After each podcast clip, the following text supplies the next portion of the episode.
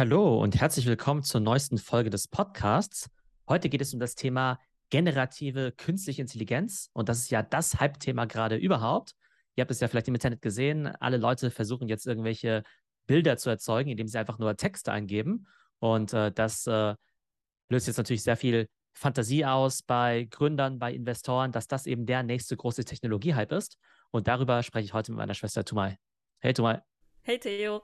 Ja, super spannendes Thema. Also ich habe mich ja in meinem Psychologiestudium schon viel mit künstlicher Intelligenz beschäftigt und das war auch eins meiner Steckenpferde damals. Ist jetzt wirklich schon ja fünfundzwanzig Jahre her und da war man noch auf einem ganz anderen Stand. Also da hat man sich eher noch mit ähm, Robotik beschäftigt, was künstliche Intelligenz betrifft und hat sich noch überhaupt nicht solche Vorstellungen gemacht, dass irgendwann einmal ja das Internet voll sein wird von Anwendungen, ähm, die die von jedem bedient werden können und auch so einfach bedient werden können mit Spracherkennung, mit Bilderkennung, jetzt tatsächlich sogar mit generativer künstlicher Intelligenz, also künstliche Intelligenz, die nicht nur analysieren, sondern auch etwas erschaffen kann. Super spannend. Vielleicht äh, sagst du einfach mal, was versteht man denn unter generativer künstlicher Intelligenz? Also bei diesem aktuellen K I-Hype, da geht es eben um eine künstliche Intelligenz, die eben nicht nur Dinge analysieren kann, sondern auch machen kann. Und dieses Machen bedeutet eben zum Beispiel Bilder erstellen, das könnte eben auch bedeuten Webseiten programmieren, das könnte eben auch Audio sein oder Video, also ganz viele verschiedene Sachen. Das ist schon mal sehr spannend für Content-Creator. Wenn das in Zukunft gut funktioniert, dann müssen wir noch ein Zehntel arbeiten und können das hundertfache an Output erzeugen. Ähm, aber ich glaube, das Spannende ist halt so der Gegensatz zwischen analytischer K I und generativer. Und analytische K I, die kann eben sehr gut Daten analysieren, ne? Also da gibt man eben Daten und dann kann die eben verschiedene Muster erkennen, da gibt es verschiedene Applikationen, auf die wir gleich kommen können und ich glaube, das Spannende, was jetzt eben neu ist, ist, dass die K I eben nicht nur Dinge erkennen kann, sondern auch selbstständig schaffen kann. Das heißt, wir sind jetzt in so einem kreativen Space drin und das ist ja auch das Spannende, weil man ja bei der K I ja immer gedacht hat, naja, die Kreativen, deren Arbeitsplätze sind halt sicher, weil die K I vielleicht nur Dinge analysieren kann, aber nicht selber machen. Aber jetzt kann sie eben auch offenbar selbst ganz gut gestalten. Also ich glaube, das ist auch noch ein spannendes Thema, auf das wir am Ende dann kommen werden, was es sozusagen auch für die Zukunft der Arbeit bedeutet. Vielleicht äh, können wir erstmal ein paar Beispiele bringen für die bisherige Arbeit von künstlichen Intelligenzen, also die Analyse. Wo ist uns das denn jetzt schon mal begegnet? Also klar, Wetterprognosen zum Beispiel, Analyse von Big Data, also große Datenmengen, die ein Mensch so gar nicht auswerten könnte, die aber jetzt in letzter Zeit durch gestiegene Rechenleistung, durch Vernetzung, durch ja, Zusammenkoppeln von vielen, vielen ähm, ja, Rechnern überhaupt erst möglich geworden sind. Wetterprognose, habe ich gerade gesagt, das ist so ein sehr komplexes Feld, in dem ja, künstliche Intelligenz geholfen hat, bessere Vorhersagen zu treffen. Wo hat es denn bisher noch Einsatz gefunden? Ich glaube, wir sehen es ja jeden Tag im Alltag. Also Computer Vision ist eben ein ganz wichtiges Feld. Da geht es eben darum, Dinge zu erkennen, Gegenstände oder auch Gesichter. Das heißt, jeden Tag, wenn wir Face I D benutzen, dann ist es eben künstliche Intelligenz, also Computer Vision. Wenn wir jemals äh, selbstfahrende Autos haben sollten, dann helfen die Kameras eben auch dabei zu erkennen, ist es jetzt eine Katze, ein Hund, ein Zebrastreifen, eine Ampel oder eine Oma, die da auf der Straße rumlaufen. Wir haben das ganze Thema Natural Language Processing, also Sprache erkennen. Und Sprache erkennen kann einerseits bedeuten, wenn ich mit Alexa spreche, dass Alexa quasi den Ton eben in Wörter übersetzen kann, ne? Also quasi von Audio zu Text. Aber das kann eben auch bedeuten, dass wenn ich jetzt bei Google was eingebe, dass Google versteht, was ich damit überhaupt gemeint habe. Also kann ja sein, dass ich eine vollkommen falsche Suchanfrage reingeschrieben habe, also beziehungsweise eine unpräzise. Google versteht aber trotzdem, was ich da eigentlich suchen möchte. Dann haben wir natürlich Empfehlungen, ne? Also das ganze Thema Recommendation Engine, wie bei Amazon, ne? Was äh, haben Leute gekauft, die so ähnlich sind wie ich. Content Recommendations wie bei Netflix oder vor allem auch von TikTok. Das heißt, TikTok ist eben so gut darin, weil sie einfach extrem fit sind in künstlicher Intelligenz. Und dann haben wir auch noch relativ banale Anwendungen so unter der Oberfläche, wie zum Beispiel Spamfilter oder auch so Fraud Detection. Das heißt, dass ich einerseits erkennen kann, okay, welche E-Mail ist wahrscheinlich Spam, wenn da irgendwie drin steht, weiß nicht, ähm, Chance fünf Millionen zu gewinnen oder irgendwelche Goldminen in Asien oder Afrika oder ähnliches.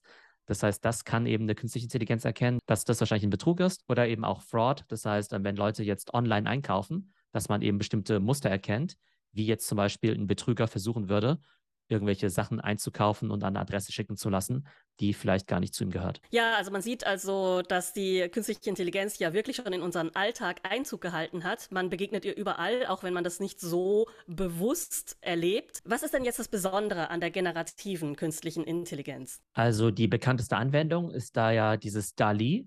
Und DALL-E wird ja geschrieben D A L L E. Und das ist eben eine Mischung aus dem Künstler DALL-E und eben auch Wall-E, also quasi ne, diesem Roboter da bei Disney. Spannende, dass du da ziemlich coole Bilder generieren kannst, indem du einfach einen Text eingibst. Also du kannst zum Beispiel einfach eingeben, Löwe und ein Panda auf einem Berg im Van Gogh-Stil oder sowas, ne? Und das heißt, die künstliche Intelligenz, die kann dann eben so ein Bild erzeugen. Also die malt dann eben, so wie Van Gogh das wahrscheinlich machen würde, wenn wir ihm mal sagen würden, hey, äh, lieber Van Gogh, hier sind äh, hundert Euro, kannst du für mich bitte mal ein Bild malen in deinem Stil von einem äh, Panda und einem Löwen auf einem Berg. Äh, vielleicht noch als Hinweis, auch als Quelle, es gibt von Vox ein sehr, sehr gutes Video dazu, zu dem ganzen Thema. An dem haben wir uns auch inhaltlich so ein bisschen orientiert. Die haben das äh, optisch eben auch sehr, sehr gut dargestellt. Also das werde ich nochmal in den Shownotes verlinken und da könnt ihr auf jeden Fall auch reinschauen.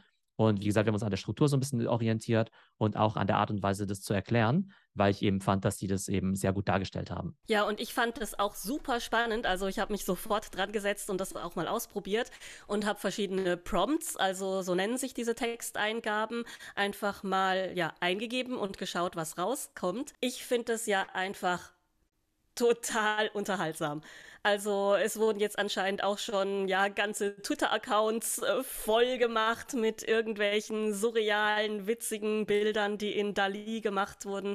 Und man kann da wirklich alles Mögliche eingeben. Also ich habe zum Beispiel eingegeben, ein beleidigter Hamster, der ein Piratenkostüm trägt. Und fotorealistisch habe ich noch eingegeben und äh, Digital Art. Man kann also auch den Stil eingeben, äh, in welchem man diese Bilder haben möchte und bekommt dann ganz unterschiedliche Ergebnisse. Also mal könnte es als Comiczeichnung rauskommen, mal könnte es als ähm, ja, Foto oder als digitale Kunst rauskommen oder wie du schon gesagt hast, im äh, Van Gogh-Stil. Ja, definitiv. Also wir kommen ja gleich nochmal auf das äh, Thema äh, Prompting, aber Prompts sind ja im Prinzip die Wörter, die man eingeben muss. Ich vergleiche das so ein bisschen wie mit den, naja, nicht das gleiche wie die Keywords bei der Google-Suche, aber da ist ja auch so, ne, dass äh, je besser du Sachen in die Google-Suche eingibst, desto besser natürlich auch deine Suchergebnisse. Und hier ist es bei den Prompts eben ähnlich. Und ich muss sagen, ich bin beim Prompting noch überhaupt nicht gut. Ich bin da relativ fantasielos. Liegt auch daran, dass ich selbst im echten Leben auch nicht besonders gut zeichnen kann. Das heißt, meine Fantasie, die hört schon so ein bisschen auf, wenn ich halt irgendwie sowas sage wie, keine Ahnung, äh, tanzt der Taco auf einer Yacht oder so. Aber ich lese einfach mal so ein paar von den Prompts vor. Das ist jetzt von der DALL-E-Webseite, also auf der Startseite. Und da steht zum Beispiel three D Render of a cute tropical fish in an aquarium on a dark blue background, digital art. Ne, und da sieht man ja schon irgendwie three D Render, ist ja quasi so ein Stichwort. Dann eben cute tropical fish, also nicht nur tropical fish, sondern eben noch cute. Und dann eben noch die Beschreibung vom Aquarium, dark blue background und so weiter. Dann haben wir ein weiteres, das nennt sich an expressive oil painting of a basketball player dunking, depicted as an explosion of a nebula. Ja, ähm, ist ja auch wieder total detailliert. Und da haben wir eben expressive oil painting, irgendwo auch als Prompt. Dann haben wir a three D Render of an astronaut walking in a green desert.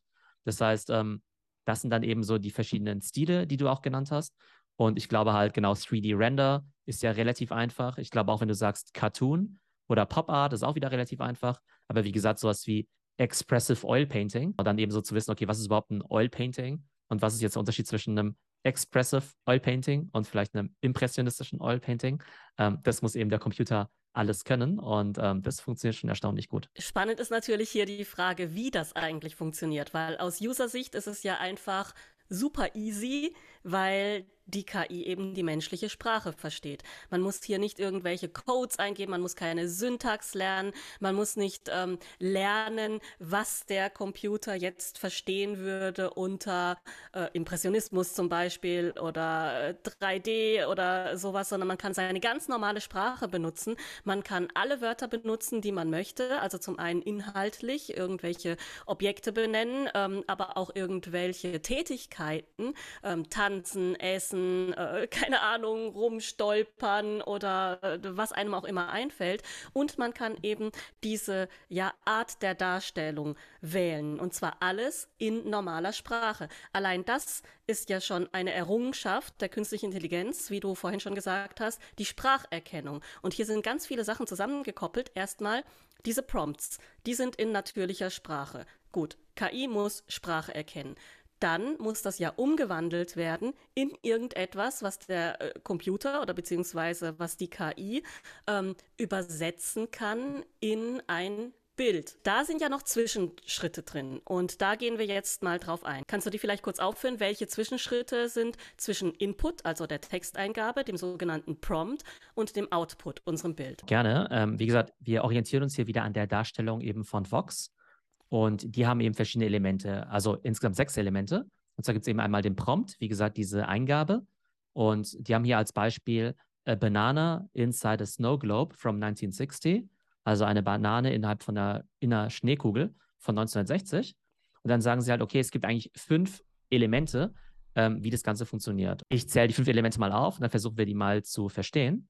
Und zwar gibt es erstens Training Data, dann Deep Learning, dann gibt es ein Deep Learning Model, dann gibt es den sogenannten Latent Space, dann gibt es die Generation über einen Diffusionsprozess und dann gibt es eben noch den Output. Ne, hört sich erstmal relativ komplex an. Training Data, Deep Learning, Latent Space, äh, die Generierung und dann eben den Output.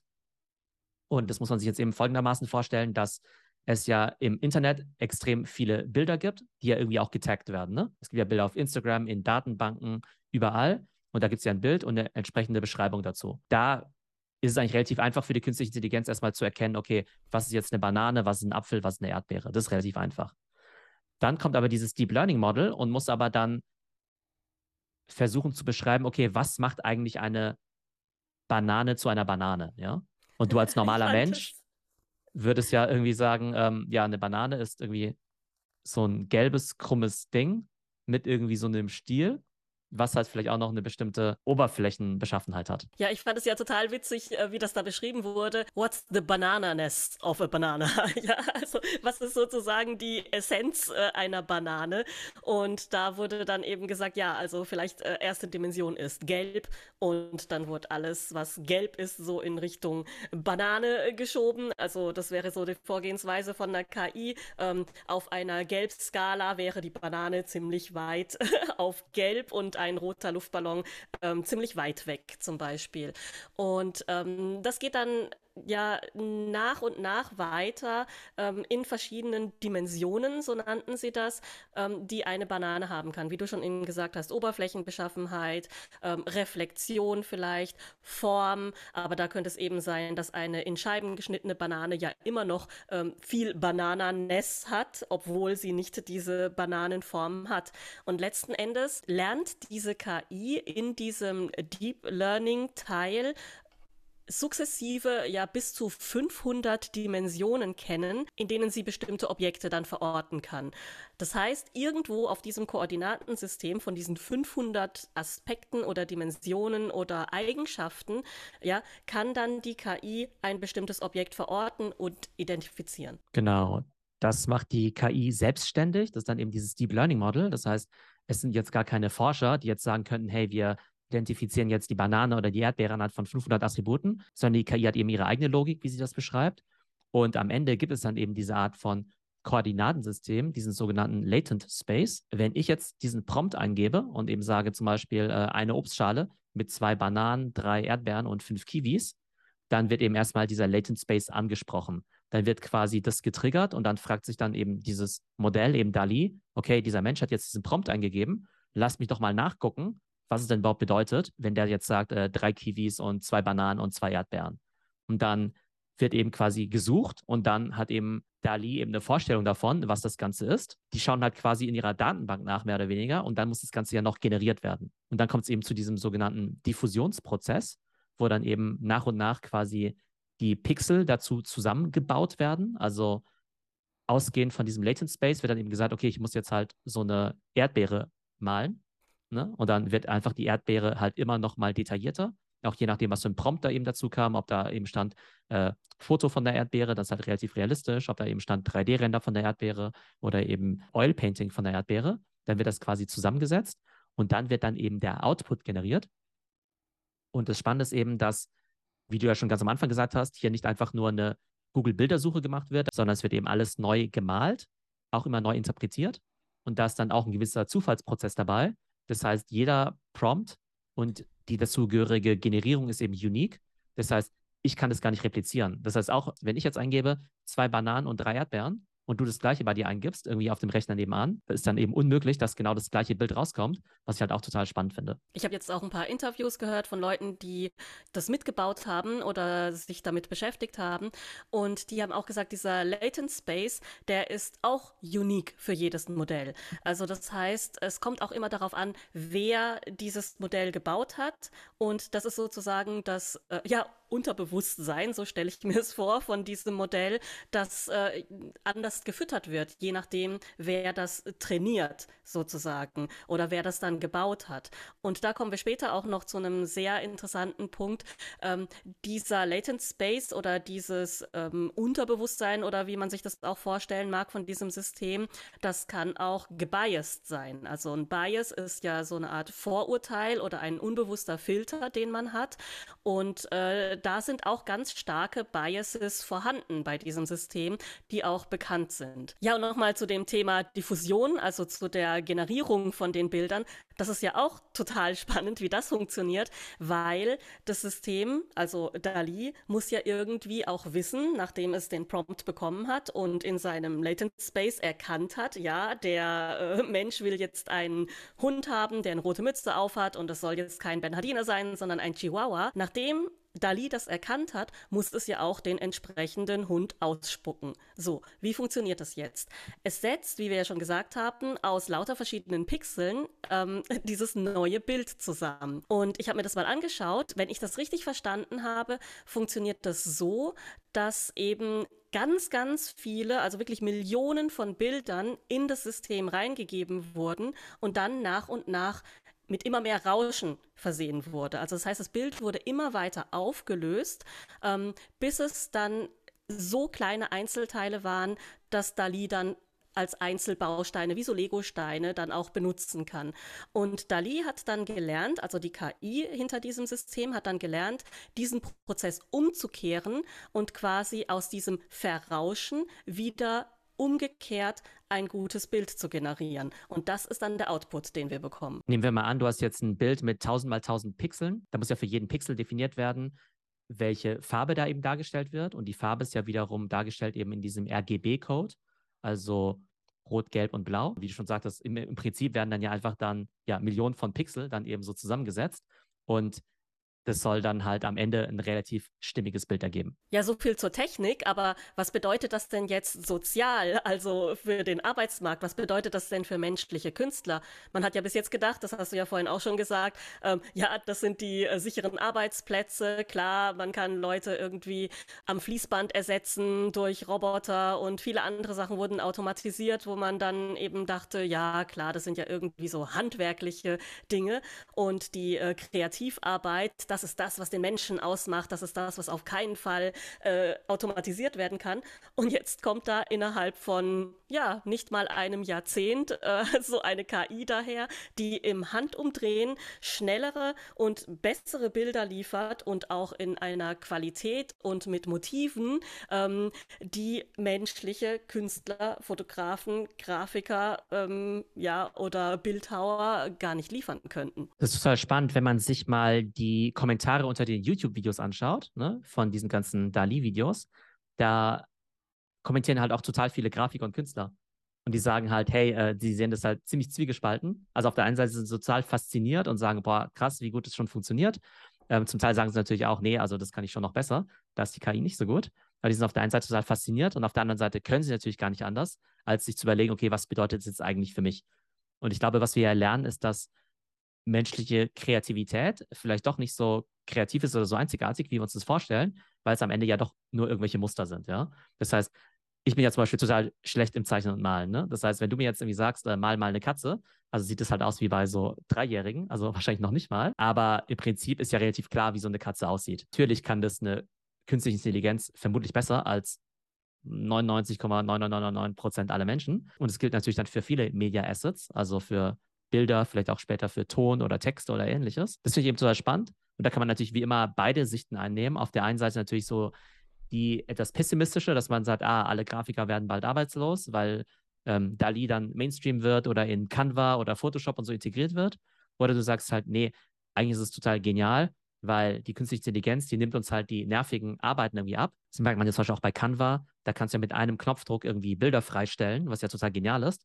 Und da gibt es ja irgendwie auch keinen Grafiker, der sagt, oh, das ist aber voll doof. Mir hat es total viel Spaß gemacht, irgendwie stundenlang ein Bild freizustellen. Wie kann es die künstliche Intelligenz nur wagen, mir meinen äh, Bildfreistelljob wegzunehmen? Also idealerweise unterstützt uns ja die K I dann bei langweiligen Routineaufgaben. Und dann haben wir wieder mehr Zeit für spannende oder wirklich kreative Aufgaben. Ja klar, aber andererseits kannst du halt auch nicht eine ganze Gesellschaft haben, die nur aus Ideengebern funktioniert. Also da müsste ja ein äh, vollkommener Wandel stattfinden, der, wenn man jetzt eine gute Utopie nimmt, ähm, ja auch schön aussehen könnte. Also dass man wirklich sagt, alle langweiligen Aufgaben, alle Routineaufgaben, äh, alle anstrengenden Aufgaben werden jetzt von Maschinen erledigt und wir können uns wirklich äh, ja frei unterhalten, unseren Träumen freien Lauf lassen. Also das wird dann alles äh, umgesetzt eben von so einem äh, Bildgenerierungstool und man muss da nur noch die ja, Ideen reingeben und hat dann so surreale Bilder, wie jetzt äh, DALL-E damals gemalt hat und so weiter.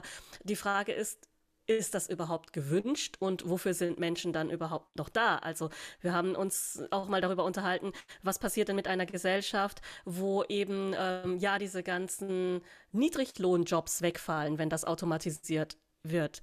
Und da war ja noch überhaupt gar keine Rede davon, dass die Kreativjobs in irgendeiner Form in Gefahr sein könnten. Und wenn das jetzt hier auch noch bedroht wird, wo soll das hinführen? Also ja, das, das, das sind ja dann noch mal mehr Arbeitslose, die entstehen könnten, weil es macht ja nicht Schluss bei den Grafikern. Ich könnte mir auch vorstellen, dass auch solche äh, Sachen wie architektonische Entwürfe dann bald von einer K I schneller und präziser gemacht werden könnten. Es gibt ja schon Texterstellungs-K Is, die ähm, wohl schon ganz ordentliche Blogbeiträge rausspucken, die ähm, zumindest besser sind als schlechte Schreiber. Und äh, wie du eben vorhin auch schon gesagt hast, wenn alles automatisiert wird und man dann mit einem Prompt dann plötzlich das Hundertfache an Output generiert, wer konsumiert das denn alles? Wenn alle ihre Prompts reingeben und wir da plötzlich was weiß ich wie viel Content und was weiß ich wie viel Output haben, wer soll das denn alles noch konsumieren? Also ich glaube, diese Diskussion ist berechtigt, aber man kann natürlich auch immer sagen, diese Diskussion gibt es irgendwie seit zweitausend Jahren, wann immer, keine Ahnung, die Nähmaschine oder das Auto oder sonst was eingeführt worden ist. Ne? Und dann sind die Pferde arbeitslos geworden, weil es plötzlich Autos gab und so ähnlich. Also letztendlich können wir alle in die Zukunft schauen. Ähm, von der konzentriere ich mich eigentlich immer auf die sozusagen äh, spannenden Anwendungen und eben das, was jetzt eben äh, neue Ressourcen schafft. Ich glaube tatsächlich, dass es eben neue spannende Jobs geben wird, wie jetzt zum Beispiel der sogenannte Prompt Engineer. Das ist jetzt eben schon ein Job. Und das ist eben ein Mensch, der halt irgendwie wissen muss, okay, wie triggert man jetzt eigentlich diese K I eben richtig, ne? Welche Prompts muss man dann eben eingeben? Und ich glaube, es wird halt wie immer sein, dass alte Jobs irgendwie verschwinden, neue dazukommen, wobei man ja sagen muss, dass ja aktuell es ja auch noch eher Fachkräftemangel gibt, ähm, gerade für qualifizierte Tätigkeiten. Also dieses Mal eher optimistisch, dass sozusagen die positiven Aspekte da eher überwiegen werden. Ja, und die spannende Frage ist ja dann auch, wer hat denn das Copyright an diesem Output jetzt? Ist es dann dieser äh, Prompt-Engineer oder der, der den Prompt dann diesem Menschen abkauft zum Beispiel, ja, und sagt, ich habe jetzt diesen Prompt, also diese Texteingabe, was ja sowas Ähnliches ist wie ein Code oder ein Auftragsschein, ja, den gebe ich vorne ein. Jetzt sagen wir bei DALL-E, bleiben wir mal bei diesem Beispiel, dass da hinten ein Bild rauskommen soll und kein Text oder Hausentwurf oder sowas. Und wer hat denn jetzt die Nutzungsrechte an diesem Bild? Wem gehört das? Das ist tatsächlich eine interessante Frage, also ob das jetzt äh, quasi der Mensch ist, der den Prompt gemacht hat. Das Ding ist ja, du kannst ja den Prompt machen und dann ist ja immer noch weiter verändern, also auch noch manuell, ähm, also manuell dann noch bearbeiten ja, und du nimmst quasi das generierte Bild erstmal nur als Grundlage. Ähm, das ist sicherlich eine spannende Frage, ob jetzt DALL-E jetzt sagt, ja gehört mir jetzt oder hat der Mensch, der das gemacht hat. Das Interessante ist aber auch, dass ja vieles, was ja quasi generiert wird, ja auf bestehenden Bildern basiert. Und dann ist ja auch die Frage, okay, ähm, also hat da die K I nicht einfach abgemalt? Jetzt bei Van Gogh oder sowas, ne? Also sollten die jetzt überhaupt Mickey Mouse im Van Gogh-Stil malen dürfen? ne? Weil Mickey Mouse ja irgendwie Disney gehört und Van Gogh äh, ne? äh, hat ja auch so seine eigenen äh, Rechte. Und ich glaube, da ist es jetzt schon so, dass manche Prompts gar nicht möglich sind. Ich meine, dass wenn du jetzt irgendwelche kommerziellen Begriffe eingibst oder wenn du jetzt sagst, keine Ahnung, im äh, Disney-Style oder wenn ich jetzt irgendwie eingebe, weiß nicht, Paw Patrol oder sowas, ich weiß gar nicht, ob das da überhaupt erscheint. Das heißt, ich glaube, da ist natürlich auch wieder interessant für alle Leute, die irgendwelche Rechte besitzen, dass die dann natürlich auch sich halt bei solchen Services eben melden sollten, um zu sagen, äh, Moment mal, also unsere Sachen, die dürft ihr jetzt aber nicht einfach so verwenden. Ich glaube auch für so Anwälte, wieder ein spannendes äh, Berufsfeld. Ja, wie immer, Copyright, Riesenthema und auch hier ein Eldorado für äh, viele, viele Anwälte, denke ich mal, und ähm, Marken, die ihre Rechte verteidigen wollen. Aber ja, wie auch jede Technologie hat ja auch diese hier ihre Sonnen- und Schattenseiten. Also die Sonnenseite, die ähm, haben wir ja eigentlich auch gerade schon gesehen, der Fantasie sind keine Grenzen gesetzt. Man kann wirklich jetzt seine eigenen Albumcover machen, man kann ja alle möglichen Bilder erschaffen, die man sich so vorstellen kann. Das können sehr, sehr schöne Bilder sein, aber es gibt natürlich auch ja, Gewaltverherrlichungen zum Beispiel oder vielleicht Fake News in Bildform, die man machen kann, und das waren so Sachen, da habe ich mich auch damit beschäftigt und habe auch mal in die A G Bs reingeschaut von DALL-E und auch geschaut, was ist denn da so die allgemeine Diskussion. Ähm, Ja, und was ich schon ganz beruhigend fand, ist, dass es da tatsächlich eine Diskussion gibt. Also die Macher von DALL-E, die machen sich auch wirklich schon Gedanken drum, welche Prompts sie zulassen und welche nicht. Also zum Beispiel bestimmte Symbole. Ich nehme mal an, da geht es wahrscheinlich um äh, ja, die üblichen Hasssymbole oder sowas. Ähm, die sollen eben nicht gepromptet werden können, auch Gewaltverherrlichung, ähm, das soll wirklich eingedämmt werden und da sind bestimmte Filter davor geschaltet. Ähm, was aber eben nicht gefiltert werden kann und was ich als Psychologin besonders spannend finde, ist, ähm, dass eben ja, DALL-E auch sehr gebiased ist. Also man gibt zum Beispiel C E O ein und dann kommen lauter Bilder von älteren weißen Männern. Man gibt Nurse ein und dann kommen lauter Bilder von Frauen, nur weibliche Krankenschwestern. Ähm, Flight Attendant fand ich zum Beispiel auch sehr spannend. Äh, da kamen nur junge, weibliche, asiatische Stewardessen und bei Personal Assistant zum Beispiel kommen auch nur Frauen. Ja, und da war eben auch jetzt schon die Diskussion, hm, woher kommt es? Ja, und da geht es eben auch darum, wer trainiert eigentlich diese K I und ähm, wer gibt eben auch so ein Bias in so eine K I ein? Also ja, allein dadurch, dass es nur englischsprachig gepromptet werden kann, ähm, ist ja auch schon mal so eine gewisse Filterung gegeben. Ja, und anscheinend ist DALL-E auch sehr westlich geprägt. Und viele Dinge, die werden gar nicht ausgespuckt, die finden gar nicht statt. Und das finde ich schon sehr ja, interessant und auch diskussionswürdig, dass man sagt, okay, gut, hier muss man wirklich sagen, es ist eine Bubble, in der man sich bewegt. Und zwar ist es eine westliche, vielleicht auch tech-affine, Ähm, einigermaßen ja, bildungsnahe Bubble, ähm, die eben entsteht, weil die Programmierer von so einer K I ja einer bestimmten Bevölkerungsschicht angehören. Genau, also der Bias kann natürlich kommen durch die Leute, die das Ganze bauen, aber natürlich auch äh, durch die Daten, die eben auch verfügbar sind. Ne? Und genau, und wenn man jetzt eben vor allem Daten im Internet dann eben nimmt oder auch im englischsprachigen Internet, das typische Bild von einer Hochzeit wahrscheinlich extrem westlich geprägt ist und jetzt vielleicht nicht aussieht wie eine chinesische Hochzeit oder wie eine indische Hochzeit oder so. Ähm, das hat man auf jeden Fall. Genau, es wird eben spannend sein zu sehen, wie über die Zeit dann vielleicht auch bewusst darauf geachtet wird, dass man eben weiß, okay, gut, ähm, also das Ding mit Bias ist ja, also es gibt ja so absichtlichen Bias und dann gibt es ja unabsichtlichen. Ich würde jetzt hier mal unabsichtlichen unterstellen, dass die Leute einfach sagen, ja, okay, wir scrapen halt die Bilder aus dem Internet, die wir halt irgendwie finden und das ist halt so. Und dann müsste man an irgendeiner Stelle ja sagen, okay, gut, wie treffen wir schon mal eine andere Vorauswahl, um sicherzustellen, dass es so ein bisschen mehr diverse eben auch ist, beziehungsweise, dass man sich erstmal dessen bewusst wird, dass da eben auch ein großer Bias eben vorhanden sein kann. Und deshalb glaube ich, dass wahrscheinlich äh, ja bei jeder dieser Companies so ein, äh, ich weiß nicht, Ethikbeirat oder ähnliches extrem wichtig sein wird. Ich sehe auch schon die neue Stellenausschreibung, nicht nur Prompt Engineer, sondern sowas wie äh, Diversitätsbeauftragter oder Chancengleichheitstrainer für K Is zum Beispiel, dass man dann die K I trainiert, auch wirklich divers zu denken und alles auszuspucken, was es so an ja, ähm, farbenfrohen Aspekten in unserer Gesellschaft gibt. Genau, und die Folge heute sollte so der Einstieg sein in das ganze Thema generative A I, also einfach mal, um zu beschreiben, dass das jetzt gerade so ein Riesenthema ist. Ich bin mir auch relativ sicher, dass es uns auch noch eine ganze Weile lang begleiten wird. Und heute haben wir als Use Case eben vor allem dieses Thema Bildergeneration eben genommen, also eben auch mit DALL-E als Beispiel. In den kommenden Wochen werden wir uns dann eben verschiedene andere Applications anschauen, wie jetzt zum Beispiel Videoerstellung, wie vielleicht auch eben Computerprogrammierung, also Codegenerierung. Wir werden uns Geschäftsmodelle anschauen, welche Venture Capital Investoren da rein investieren, welche Modelle dem Ganzen eben zugrunde liegen. Also wie gesagt, heute einfach mal so als Einstieg in wahrscheinlich eine ziemlich spannende neue K I-Welt, die wir die nächsten Jahre dann eben auch äh, ja, mitverfolgen können. Ja, hat mir super viel Spaß gemacht. Ich freue mich schon auf die nächsten Folgen. Bis dann. Ciao. Bis dann. Tschüss. Und wenn ihr mehr über aktuelle Trends aus den Bereichen Social Commerce, Social Media und dem Metaverse erfahren wollt, dann kann ich euch natürlich unsere Masterclasses empfehlen. Die fangen an ab dem vierten November. Da gibt es eben jeden Freitag ein anderes Format. Und zwar Online-Marketing und Analytics, Social Media, E-Commerce und Metaverse und N F Ts. Schaut einfach mal rein unter w w w punkt theo punkt net.